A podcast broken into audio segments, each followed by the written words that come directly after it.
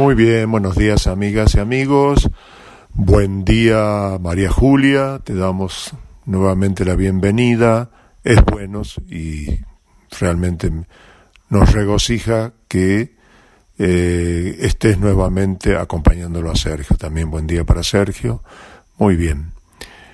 Hoy abordaremos un tema en la columna de prevención que está relacionado íntimamente con la obesidad. Todos sabemos que las comorbilidades, llámese obesidad, diabetes, hipertensión, eh, enfermedad cardíaca en general, eh, enfermedad neurológica, eh, u otras como hipercolesterolemia, etcétera, etcétera, son los que han marcado un poco la, prevalencia y el mayor índice de mortalidad por el, digamos, el contagio de, de, COVID y la presencia del coronavirus en, estos eh, grupos este, vulnerables y, por supuesto, las mayores este, tasas y eh, índices de morbimortalidad. Hablando de la obesidad puntualmente, hay una íntima relación entre la obesidad y la vitamina D. La vitamina D eh, en, en, los últimos tiempos, pero sobre todo con la pandemia, accedimos a conocerla un poco más en profundidad. Tan es así que eh, prácticamente se volvió un poco de rutina quizás eh, con esa finalidad, eh, pensando en la inmunidad innata, es decir, la primera línea de defensa, pensando en la primera línea de defensa, la, la que constituye, entre otros elementos, la vitamina D. Por eso está tan eh, latente y vigente en, en, la cuestión esta de, la pandemia y en el, en el contagio con el COVID. Eh, todos sabemos, o por lo menos en el ámbito médico, se sabe que este, la vitamina D eh, actúa en múltiples este, situaciones metabólicas y procesos metabólicos, también fundamentalmente eh, en la mujer eh, la ausencia o la disminución de vitamina D produce sobre todo en la mujer osteopenia y osteoporosis. Por eso muy probablemente los ginecólogos, las ginecólogas eh, indican vitamina D llegando o la mujer, sobre todo en el climaterio o en la eh, postclimaterio, digamos, en la menopausia, este, indican, de acuerdo a los valores de laboratorio, indican la, la vitamina D como prevención de la osteopenia y la osteoporosis. Em, decíamos que la vitamina D eh, aumenta la inmunidad innata, es decir, el bebé recién nacido eh, es el que marca eh, la presencia de valores normales de vitamina D, normales o subnormales. Este, y la relación con la obesidad es que cada vez se, se, sabe más y se está investigando y se ha investigado a nivel eh, mundial prácticamente en Europa, en Estados Unidos, en los países asiáticos, y también hay una línea interesante de, investigación en Argentina, en el Hospital del Cruce, provincia de Buenos Aires, eh, sobre la vitamina D. Eh,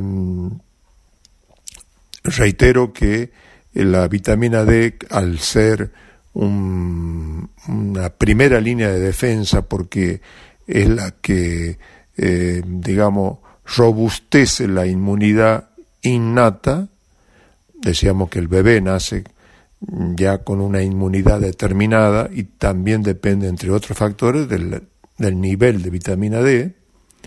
Este, se ha demostrado en estas investigaciones a nivel eh, nacional o en Argentina y también a nivel internacional que el déficit de vitamina D, eh, em, a ver, eh, es, facilita el proceso inflamatorio, el proceso inflamatorio multisistémico que conlleva o que eh, presenta el COVID.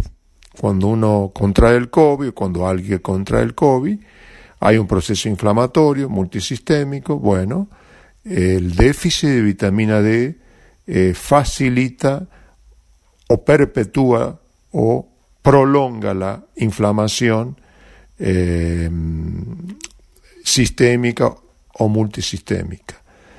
Y eh, los obesos, puntualmente dentro del grupo de los comórbidos, tienen un déficit de vitamina D porque al tener grasa y demasiada grasa o mucha grasa, baja o disminuye la cantidad de vitamina D.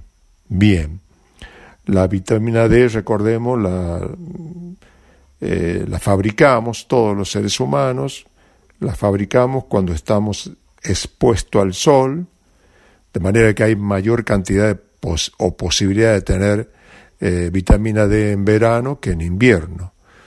Bueno, a nivel médico, bioquímico o de laboratorio, el, el valor normal ya está establecido, se lo conoce, es de 30 nanogramos por mililitros. Cuando los valores están debajo de 30, eh, bueno, lo que indican los médicos, eh, el personal de, de salud que eh, realiza la, medicina asistencial, el tratamiento en, última instancia, es indicar este, a través de la, de la alimentación la dieta eh, adecuada, eh, sugerir o indicar la exposición prácticamente diaria al sol, 15, 20 minutos, o si no también, si es importante o el valor mm, disminuido de, vitamina D, también vitamina D en forma de eh, polivitamínicos o en forma única de vitamina D como tal en forma única. entre los alimentos sabemos, recordemos que todos los lácteos tienen vitamina D, el huevo tiene vitamina, vitamina D, también lo tiene el pescado de mar, de, de, las aguas profundas, el atún, la caballa, el salmón. Bueno, también hay algunos este, otros eh, constituyentes como el yogur que tienen el agregado el, y leches, digamos, fortificadas con vitamina D, el hígado, el germen de trigo también tiene vitamina D, etcétera. Muy bien.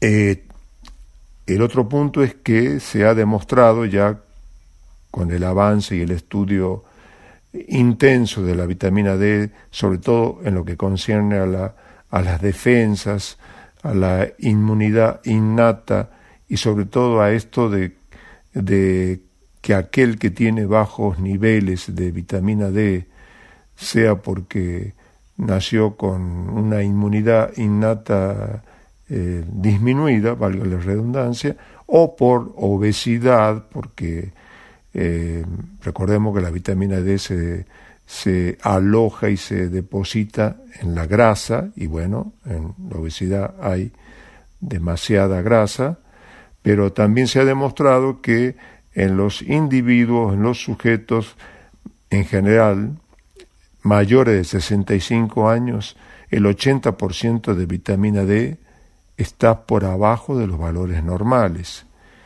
De manera que, em, como decíamos, si a esto agregamos la, obesidad y recordamos que, que la vitamina, vitamina D se acumula en la grasa de los obesos, y bueno, ahí tenemos un déficit de vitamina D que está explicando en cierto modo eh, la mayor inflamación de aquel eh, que padece el COVID, la inflamación multisistémica, inclusive la complicación, la severidad, la gravedad por por perpetuar la inflamación por el déficit de vitamina D. El análisis de vitamina D es un, es un proceso caro desde el punto de vista eh, del valor a los fines del dinero. es un, es un, es un es un reactivo y un, proceso de laboratorio relativamente caro, tal es así que las obras sociales permiten un solo análisis de vitamina D por año. Hay varios lugares en el mundo, recién lo decía, e investigaciones también acá en Argentina, que eh, han, han, demostrado que mm, eh, aquellos que tienen un déficit de vitamina D están predispuestos a infectarse de coronavirus, de manera que esto ya, eh, ya eh, va tomando cuerpo como que hay una evidencia cada vez más sólida. Finalmente podemos decir que qué contraindicaciones hay para la vitamina D. En general no hay contraindicaciones. Recordemos un poquito que eh, hay un tipo de vitaminas como por ejemplo la B1, B2, B6, B12 que eh, actuarían cuando digamos ingresan al organismo, se van eh, depositando como si fueran cajitas que son los depósitos eh, de, de, por ejemplo en este caso del complejo vitamínico B. Cuando exceden esos depósitos se eliminan con orina, es decir que la orina las orinas lavan y no hay hipervitaminoso o no hay exceso de vitamina, en este caso de la B. Pero hay cuatro vitaminas que no son hidrosolubles, es decir, que no se eliminan con la orina. En ese caso son liposolubles, es decir, que se, eh, digamos, se solubilizan en la grasa o se vuelven liposolubles. Eh, son ellas la vitamina D, la A, la E y la K. Eh, es casi imposible que haya un aumento exagerado o una hipervitaminosis por vitamina D, por comer, únicamente por comer eh, todo lo que tiene vitamina D, lácteos, pescados, este, germen de trigo, hígado, etcétera. Pero sí lo puede haber eh, por vitamina D eh, en forma de fármaco, abusando de la cantidad de, del constituyente de vitamina D en los, en los medicamentos, en los fármacos que la contienen. Eh, de todas maneras, esta última situación es manejable desde el punto de vista del tratamiento y desde las medidas médicas que se puedan o de la terapéutica que se pueda aplicar. Muy bien, eh, amigos y amigas, será hasta el próximo lunes, próximo lunes en la columna de prevención cardiovascular. Buenos días.